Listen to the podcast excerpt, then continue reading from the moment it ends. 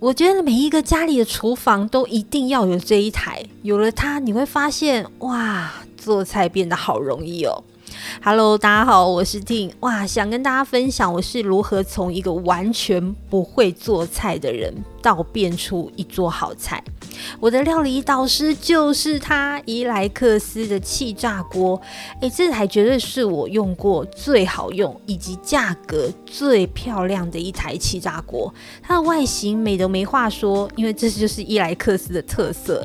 再来功能呢，我原本以为气炸锅就是炸个薯条、鸡块这些，但我发现它可以烤面包。蛋糕、烤一整只的全鸡、烤鸡翅、烤地瓜，而我最爱的菲力牛排、纸包鱼、海鲜，通通都可以靠它料理完成，超棒的！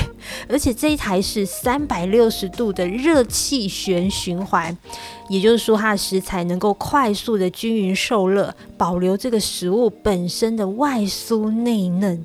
重点是吃起来不会有那种油腻感。毕竟我们年纪到了嘛，我觉得吃的健康真的会比较安心一点啊。那这次我们也特别跟厂商争取到市场的最低价。我刚刚还特别去查了一下 Momo 网站上的价格，他们一台居然要卖三千九百九十元。我们团购价你们知道多少吗？一台不到三千三百元，而且老板在加码送粉丝四架这个九百九十元的气炸锅专用多元配件组。我只能说他们应该就是赔本出清吧。因为我真的非常感谢我们的厂商，诶，他超级给力了，那给我们的听众这么棒的优惠哦。对了，这一台十五公升触控式气炸锅，容量绝对是很够一整家人用，买一台就免运。那我把团购的链接放在资讯栏哦。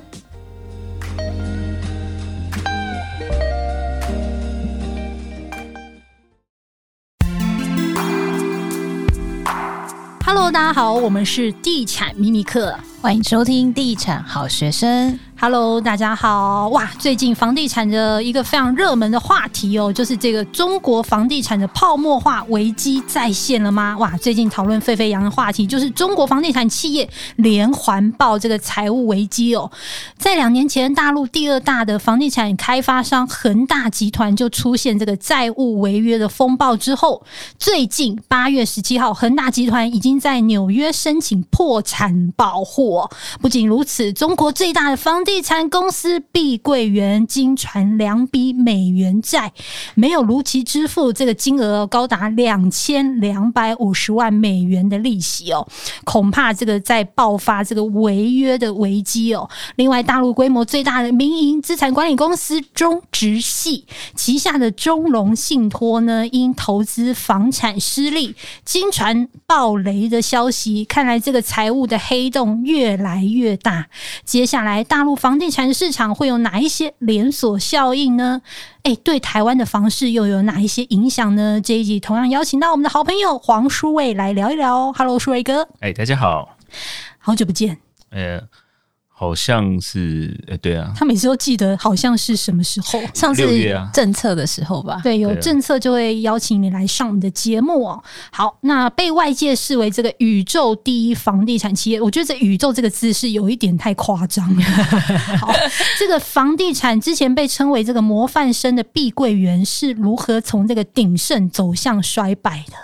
呃，你说宇宙第一房企有没有夸张？我觉得不夸张。真的吗？我规模太大，我觉得真的很夸张。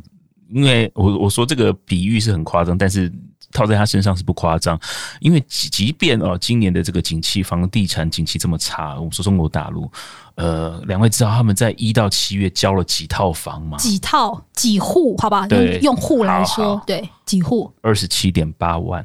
哇，台湾哇，台湾间企业就是台湾那一年的移转栋数也才三十万栋，欸，对，它是一到七月哦，好，而且现在的市场其实是很差嘛，我们刚刚讲哦，那第一个是我们说它的确是非常呃影响很大了哦，东建观瞻。我们说他今年一到七月交了二十七点八万户，基本上就是台湾。诶，台湾一年如果说起新城屋交屋的话，差不多十万，顶多到十二万、十五万，就非常高了。它等于是一间公司半年内就可以交台湾台湾 第一全台，对对对对，那个量是非常夸张。那之所以这么受瞩目，我们用这个我们刚刚讲用几套房或几户房来讲哦，今年交了二十七点八万户，呃，从一到七月。那他准备未来在两年内还要交多少？九十万户，交得出来吗？所以交不交出来就是一个关键啦。他准备要交九十万户，如果交不出来，那就要出问题了。那就是台湾三年的交易量。啊，当然台湾其实很小了，跟他们不能比。但是各位想，九十万户的这个概念就是九十万个家庭哦。如果交不出来，那真的会变成社会动荡的这个问题，所以一定是要妥善的处理。好，我们就回到说，碧桂园是一个什么公司？我想台湾一般的对房地产讯息有注意的消费者，除了在近期对于这样子的这个这间公司有印象，更早以前应该是，我想两位都很。都在点头，就是我们说马来西亚的案子。啊、我 我去过那个案子，现有去过。对，新山那个新山，对对，比新山碧桂园，现在变鬼城啦。呃，伊斯干达嘛，对不对？对，伊斯干达从、哦、伊斯干达，它就是在新加坡过桥就到了。嗯。大家都很清楚哈，对，因为那个广告弄得很大，在台湾甚至还有设过分公司嘛，在敦化南路那边。好，那我们先讲碧桂园这个公司，它的发迹也很特别哦，它是从一九九二年的那个时代开始推案。那它如果看英文的名字的话，它叫做 Country Garden。哦，它其实听起来是一个很田园城市的一个这个公司啦。哦，它不是一个听起来特别高尚大的一个这个企业名称哦，不是像什么 SOHO 啊，哇，这个恒大听起来就是很有力的感觉哦。所以它一开始推案，它就是锁定在三四线城市哦。那三四线城市，我们知道它的这个土地都很大，地块都很大，所以它一开始推案，它也做了一个比较创新的，在大陆现在其实也非常多在 copy 它的模式，就是它在这个大的社区造镇的时候，还涉入什么？呃，第一个叫做双语学校，这个台湾现在也蛮流行的啦，哦，就是把教育设施先搞好，这些高端的消费者就会进来。再来就是它有设很多会所。啊，会所基本上我们的理解就是像这种休闲型的公共设施，可以打球，可以这个做各种，甚至有一些是游艇码头哦，所以它基本上就是抓住了这些高端家庭的消费，它就在这些相对来讲本来低价、地价比较低的地方在大举推案哦，所以非常成功。但是它真的哦攀上高峰的时候，各位知道是什么时候吗？应该是在将近十年前。那个时候哦，这个金融海啸刚结束没多久，美国开始 QE，准备要退场。那中国大陆基本上在金融海啸受伤没有这么严重啊。那他开始在我们说这个全球货币开始要紧缩的时候，他做了什么动作呢？诶，他开始调整整个不动产的这个开发节奏。他那个时候有一个叫棚改。货币化，什么叫棚改货币化？棚改基本上就是一些比较低矮破旧的房子，它开始要做一些以前我们讲说叫动迁廊。那以台湾的这个目前大家觉得最理想的方法，就是如果说要让这些低收入或者是这些老旧住宅的这些呃原来住户离开的话，最好就是我们盖了这个社会住宅或者是替代性的产品，让他们搬进去。早期中国大陆的确是用这个方式啊，就是配给你房子，你就搬进去。但是呢，他突然发现说，哇，这个速度不够快，所以从一五年、一六年，他就所谓的这个棚改货币化，就是等于说直接发钱，直接用补助的方式让你们这些人搬走，然后你自己再去买一套房。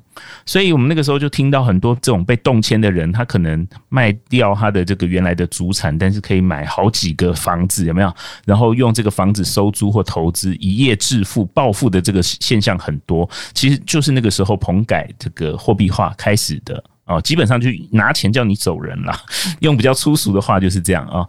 所以那个时候，对于开发商来讲，他就等于得到很多土地。然后另外一方面呢，我们就是类似台湾重化的这个概念，他也可以推很多案子，尤其是预售案子，让这些被动迁的人来做买卖或者是投资。所以整个市场，因为我们说资金的方式就活络，所以我们看到在二零一七年，它马上变成全球五百大企业。嗯，富比是登上全球五百大。对，所以它基本上我们可以说，它整个除了它的商业策略成功之外，另外一个就是在货币或者是这个呃，我们说资金超宽松的这时候啊，它透过这种高杠杆啊，然后透过这种投资需求的带动，也把整个企业的这个我们说它的这个投资量能，甚至是开发的这个领域拉到最高峰。所以我们看到它基本上那几年的这个营收是非常好，然后基呃从一五年开始，它每年的营收基本上都是翻倍在成长，所以说它是一个宇宙第一房企哦，真的是不为过。所以他们我们说，从两千年就有人说这个中国即将崩溃哦，但是中国人是认为说，他们以房产来讲，虽然是感觉是泡沫，但是好像是一个钢铁打造的泡沫，是不会破裂的。但是这一次的确，我们看到整个市场的呃转变，是改变了大家对于刚才我们讲的第一个就是房价只涨不跌。或者是国企不会倒、不会倒账的这些过去的一些神话和迷思了。嗯，的确，这个碧桂园就在八月十号坦言哦，今年上半年的亏损金额已经到达这个四百五十亿到五百五十亿的人民币哦，换算台币就是有一千九百亿到两千四百亿哦。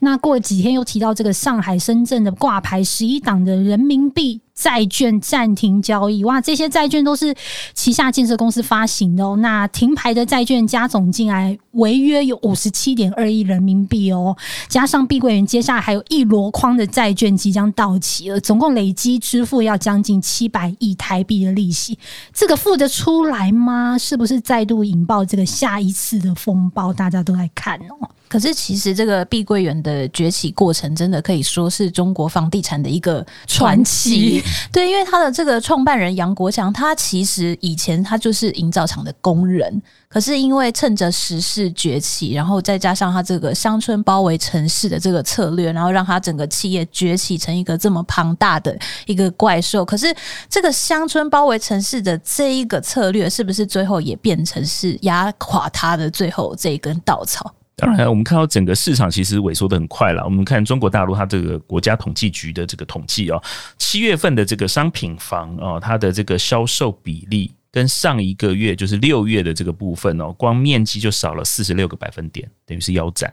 在金额的部分也缩了四十五个百分点，表示说整个市场的买气是非常非常非常差。然后，但是我们看到整个供给量就像台湾一样啦，现在市场不好，但是新增供给或者是建商准备要交的这个套数或者房数还是在增加，所以很可怕哦。它今年七月份跟去年七月份同期哦，它新增供给的量是增加了三十三趴。表示说，第一个买气已经够差了，但是我们说它的新增供给准备要交房的这些新成屋又持续跑出来，所以变成建商压力很大。一方面，它的这个预售或者是它销售的收入没办法如预期这么顺利的来入账；另外一方面，就是它要付出去的这些工资成本。没有变少，反而是越来越多。然后政策又教他一定要保交房、保交楼，所以他会卡在说：如果我拿到这一笔钱，我是先去拿去还债，还是先拿去还我的上下游这些包商？那以目前国家的政策来讲，就是保交楼嘛。即便是给你融资贷款，也是希望你去保交楼，不希望。不是说不希望了，就是你债权或者是你债券的部分，那是你个人的问题。但是我们刚讲九十万户嗷嗷待哺的这些买方，你就是要给他个交代，所以会变成现在我们看到在市场上买气很差，他的资金、他的现金流变少，但是他整个投注的或者是他整个资金运用的方向还是在继续盖。继续产出新的房屋，继续交屋，但是对于我们刚刚讲债的这个部分，它可能相对来讲就会用其他的方式来磋商。另外一个更可怕的就是，各位有没有想过，三道红线？我们之前有讲过，二零二零年的时候八月，他对于这些建商，他做了一些债务还有一些速动比的一些财务控制的这些管控方式，基本上就算你是第一名最健康呃模范的这个房企，呃每年的贷款增加的额度也只能增加十五趴。就是说你今年如果贷了一千亿，明年就算你全部都通过，你是好宝宝乖宝宝，他也只能贷给你一百五十亿，再多都没有。但是我们刚刚讲碧桂园前几年的这个业绩是不是都是翻倍涨？表示说，它另外一面就是它的这个成本支出是不是也是在翻倍涨？那怎么办呢？国家带给我的这个银行的这个土建融融资的这个部分已经有一个天花板，但是我还是要这么多资金，我那我只有两条管道可以选了。第一条就是我们刚刚讲，像中植系这样子的金融机构来当我的金主，嗯，所以才爆发这次中植系的危机嘛。对，那另外一条是什么？就是为什么上礼拜父亲节之后，为什么会爆出那个美元债券它没办法还出来？因为两千年，大家我们刚讲二零二零年的时候，那时候美国第一季三月的时候，是不是把基准利率降到零趴？变成很多中国大陆的这些房企，在中国大陆在金融机构借不到钱之外，另外一个我们刚刚讲，他就是寻求这些我们说在国内的融通的这个机会；另外一个，他就是到国外去发债，美债啊，它太便宜了啊，因为利率是零趴嘛。但是去年一次升息了十一次。对不对？然后从原来的零利率拉到五点二五到五点五趴，整个它的这个负债成本或者是它还债成本增加很多，造成它整个我们刚刚讲它的这个有限的这个资金流或者是现金流的这个分配会变得更拮据。我看这个《华尔街日报》的报道，他有说这个大陆的房地产产业最痛苦的时候是还没到诶。那你觉得接下来可能还会有哪一些连锁效应？对啊，因为我们说，即便我们已经看到危机了，灰犀牛就在那边，我们很喜欢这样讲哦。然后中国大陆，我们看到他们也给这些呃表现得比较好的这些房企，给他一些资金融通，例如说呃，在去年年底也拨了这个一定的额度给他。但是我们知道很麻烦的就是，所有的这种房地产的这个呃贷款的额度的使用哦，都是专款专用，所以。基本上这些都不是让你拿来还债的，都是让你继续来盖房、准备要交屋的，所以根本没办法解这些金融商品的燃眉之急。所以现在唯一，不管是我们刚刚讲的这个 BBC，或者是这个《华尔街时报》讲的啊。呃，看起来哦，他不还或者是他缓托的这些这个债券啊，尤其是美元债券哦，最主要他其实在寻求另外一个我们说再融资的机会哦，在或者是还款条件重谈的机会。但是另外一方面呢，他还是要符合国家或者是在财务上面或者是公司继续运作的一些要求。所以我们看到恒大才会到美国去申请破产嘛。他说他在一个中国房企，他在美。国又没有什么房产投资，他为什么要在美国申请破产？但是不要忘记哦，他很多借的钱是发美元债的啊。那如果这些债主、这些债权人来求索他在中国大陆的这些我们说担保品的话，也会让他在基本上的这个营运产生困难，所以他干脆直接到美国去申请破产。我们看一下这一期那个《金周刊》有报道哦，他这边有写说，就是一个月内有八家的中国房企公开警示，它的获利状况是不 OK 的哦，包括这个金科地产上半年的亏损哦，估计有二十二亿人民币；雅居乐呢，上半年亏损恐达这个八到十亿哦。那碧桂园刚有说到，这个上半年的亏损四百五十到五百五十亿人民币；正荣地产这个上半年的亏损。有十六亿人民币，中国经贸控股公司哦，这个上半年的盈余较去年骤降了八成。你看，这个曾经风光一时的这个大陆房地产业，到底是出了什么问题？第一个当然就是我们看到整个市场上面哦，呃，也有人说啊，碧桂园其实财务体质很好啦哦，这个这个我们说它的营运非常正常，然后我们刚讲三道红线它都过关，应该没事啊，怎么突然就倒下？但是刚一开始，这个 Sam 有讲，他的一个关键就是，我们看到它大部分六成以上的案子是在三四线的城市，那市场萎缩是首当其冲，首当其冲。甚至我看好像在西藏，它有十五到二十个案子在西藏，西藏。所以基本上在市场好的时候哦，这种蛋壳区也是可以。风生对风生水起。但是市场开始调整的时候啊，基本上就会市场会变得非常困难，而且会发生什么？会发生信心危机啊，流动性危机。因为我们刚刚讲只是量的这个表现，如果看价格的话更可怕。中国大陆它这个国统局相对来讲，它的这个数据是比较保守的哦。它在新成屋，就是预售屋一手房的市场哦，七月的时候，它七十大城市里头哦，有六十三趴都是在跌价。那更可怕的是，它的中古屋是九十三趴都在跌价，都在跌价。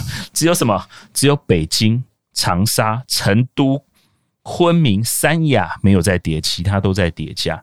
那你如果说开始跌价的时候，你觉得市场是追跌还是会追涨呢？哎、欸，其实这个购物客真的就是这样，追涨不追跌。对，所以它就会跌得更凶，连带的整个新城屋其实信心其实萎缩更快，因为中古屋在跌啊。如果你是自住客，你是买中古屋还是新城屋？我是怕买了新城屋，房契呃，这个这些这些呃房契可能盖不出来，烂尾楼。没错，现在其实很多这个购物客最担心的就是，在这个现金流这么紧张的情况下，那目前这个大陆的这个烂尾楼会不会越演越烈？很多房子都盖不起来。去年底不是就已经很多人已经在停止在付他的这个房贷了？这个那个叫叫什么停贷潮？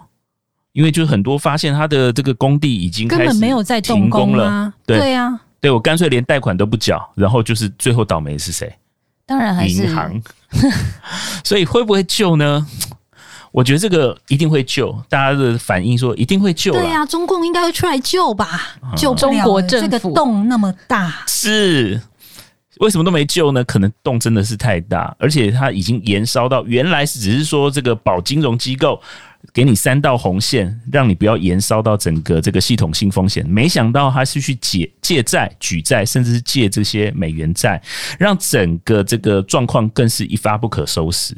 所以，整个目前来看，好像有人说一直提醒我了，就是不要用市场经济的这个角度看中国大陆啦。哦，那但是以目前这次的这个洞这么大。我觉得，而且你现在看到好多都是国企自己也都出事了哦。他现在不是投资失利哦，他是对负这个投资人没办法负责，那表示说这个问题其实也延烧的很快了。而且各地方的债务也是越来越大哦，城投债那个是另外一个问题，对。可是他之前那个打房天条好像也开始松绑了，全部都松绑。那时候我们一开始不是有一次来讲说有这个所谓四限吗？什么限购、限买、限售、限贷，有没有？他也发现不对劲，他都在调整啦，甚至还有一些奖励措施。但是我们刚刚讲，当市场开始跌价的时候，会不只是发生流动性的风险，还有信心的风险的问题。都在跌的东西，谁敢去接啊？这今天说这个某某建案。呃，打七折要卖给你，但是你没有人会敢跟的啊，因为大家会觉得他会打到六折去啊，呃，或者是买了又怎么样？我可能头期款交了，它就停在那边，然后这个公司就倒掉了。尤其是这么指指标性的意义的，我们说不管是恒大、碧桂园两间都出现问题了，那还能那还还可以对，还可以买谁呢？这换到台湾的概念，大概就是。倒闭的那种，哎，帮我逼一下，帮我逼一下。好了，那我们还是要讨论一下这一股风暴到底会不会延烧到台湾来？其实，在金融市场好像蛮多这一部分的讨论，因为其实以前在雷曼兄弟的时候就影响到全球的经济跟市场，甚至房地产嘛。可是这样感觉中国的经济算是蛮封闭的，啊，应该是不至于影响到台湾的房市吧？第一个就是，如果看直接的这个房市，我们看最浅的啦，就是这个都看房市好了啊，只局限在房市。第一个就是也没有中国大陆的企业来这边投资，所以不会有什么不能交屋的问题。所以第一个这个问题，我们没有像他们那边的消费者的问题。第二个是也没有人。啊，有啦！我记得好像是有这个台湾的银行在那边有做连贷，还有做一些贷款。最近纷纷都有发一些声明。对对对，但是那个金额也不高，跟消费者也没有关系，那个也 OK。那有没有台湾的建商去那边推案，然后受牵连？例如说，哇，他没办法交屋，或者是那边的这个整个销售率不好，影响到台湾，好像也没有。反而是我们看到很多大型的开发商或者是家族一直把钱移回来买东西。所以，呃，台湾的建商、上市贵公司或者是这些家族有没有受影响？看起来好像也还好，这是房产面。但是反过来讲，台商的人在那么那边那么多哦，所以他的这个第一个资产，资产一定会缩水，或者它的投资商品可能是有去无回，或者是搞不好我们刚刚讲中国大陆它这个经济表现是很差哦。它在七月份的时候的新增的贷款，企业贷款哦，只有三四五九亿，跟前一个月少了八十九趴，只剩下十一趴，哎，这个跌幅很大，跌幅很大，大家都不会借钱了，不愿意借钱了。哦，所以整个市场在经济萎缩的这个部分是非常严重，所以在那边的也有人说啊，可能中概股要特别小心，或者在那边的这些台商、这些企业，它的资产或者未来营运可能会受影响。那再来就是台湾跟中国大陆的这个贸易的依存度其实还是很高啦，还是有将近四成，虽然是在现在在四成以下，但是还是全世界其实关系相对来讲是非常紧密的啦，所以一定会受挫啦哦，所以一定也有调整期。那跟雷曼兄弟比。比起来呢，因为雷曼兄弟。讲起来，基本上只有金融面，它对于产业面或者是整个生产面的影响没有这么大，所以它的这个恢复速度很快。在台湾可能就一季的这个时间，它的所谓的交易量啊，或者是整个价格变化就已经完成了。但是看到这一次的这个中国大陆，我们认为说，第一个是短期在产业面上面不会有影响，但是中长期对于整个台湾经济的转型，或者是这些呃潜在的买方或者是潜在的这些富豪，他的资产移转或者他的资产损失，其实是有影响的。嗯，我有看到就是有报道形容说，哎，他们这一次的风波就像是大象跌倒，因为它太庞大了，它必须自己站起来，旁边的动物是帮不上忙。那我们就是站在大象旁边，难免会扬到一些尘土，但至少没有被压伤了，不要被压死就好。对，对，的确啦，这一波应该是不会影响到台湾房地产市场的啦。对。好，这一集也非常谢谢舒卫哥。那我们今天的节目就到这里喽。好，那我们就下一集再见，拜拜，拜拜。